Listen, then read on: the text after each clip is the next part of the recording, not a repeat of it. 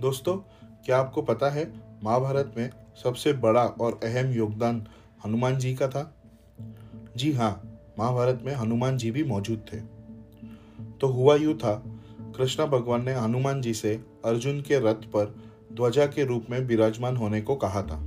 महाभारत के अठारह दिन तक चलने वाले युद्ध में हनुमान जी ने अर्जुन के रथ को संभाल कर रखा था।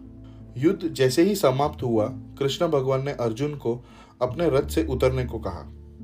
और फिर कृष्ण भगवान खुद उतरे और उन्होंने हनुमान जी को इशारा दिया कि उनका कार्य संपन्न हुआ। जैसे ही हनुमान जी अर्जुन के रथ से उतरे, रथ एक ही पल में जल गया और रथ के टुकड़े टुकड़े हो गए।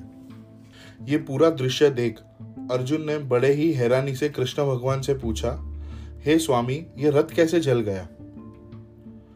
इस पे कृष्ण भगवान ने मुस्कुराते हुए बड़े सरलता से कहा, हे hey पार्थ, युद्ध में तुम पर जो प्रचंड बाण और धमाके हो रहे थे, उससे रथ तो बहुत पहले ही जल गया था। ये तो हनुमान जी थे जिसने रथ को इतने दिनों तक संभाल कर रखा था। दोस्तों तो ये थी अहम भूमिका हनुमान जी की महाभारत में। ऐसे और स्टोरीज जानने के लिए मेरे podcast less known epic tales of Mahabharata को फॉलो कीजिए।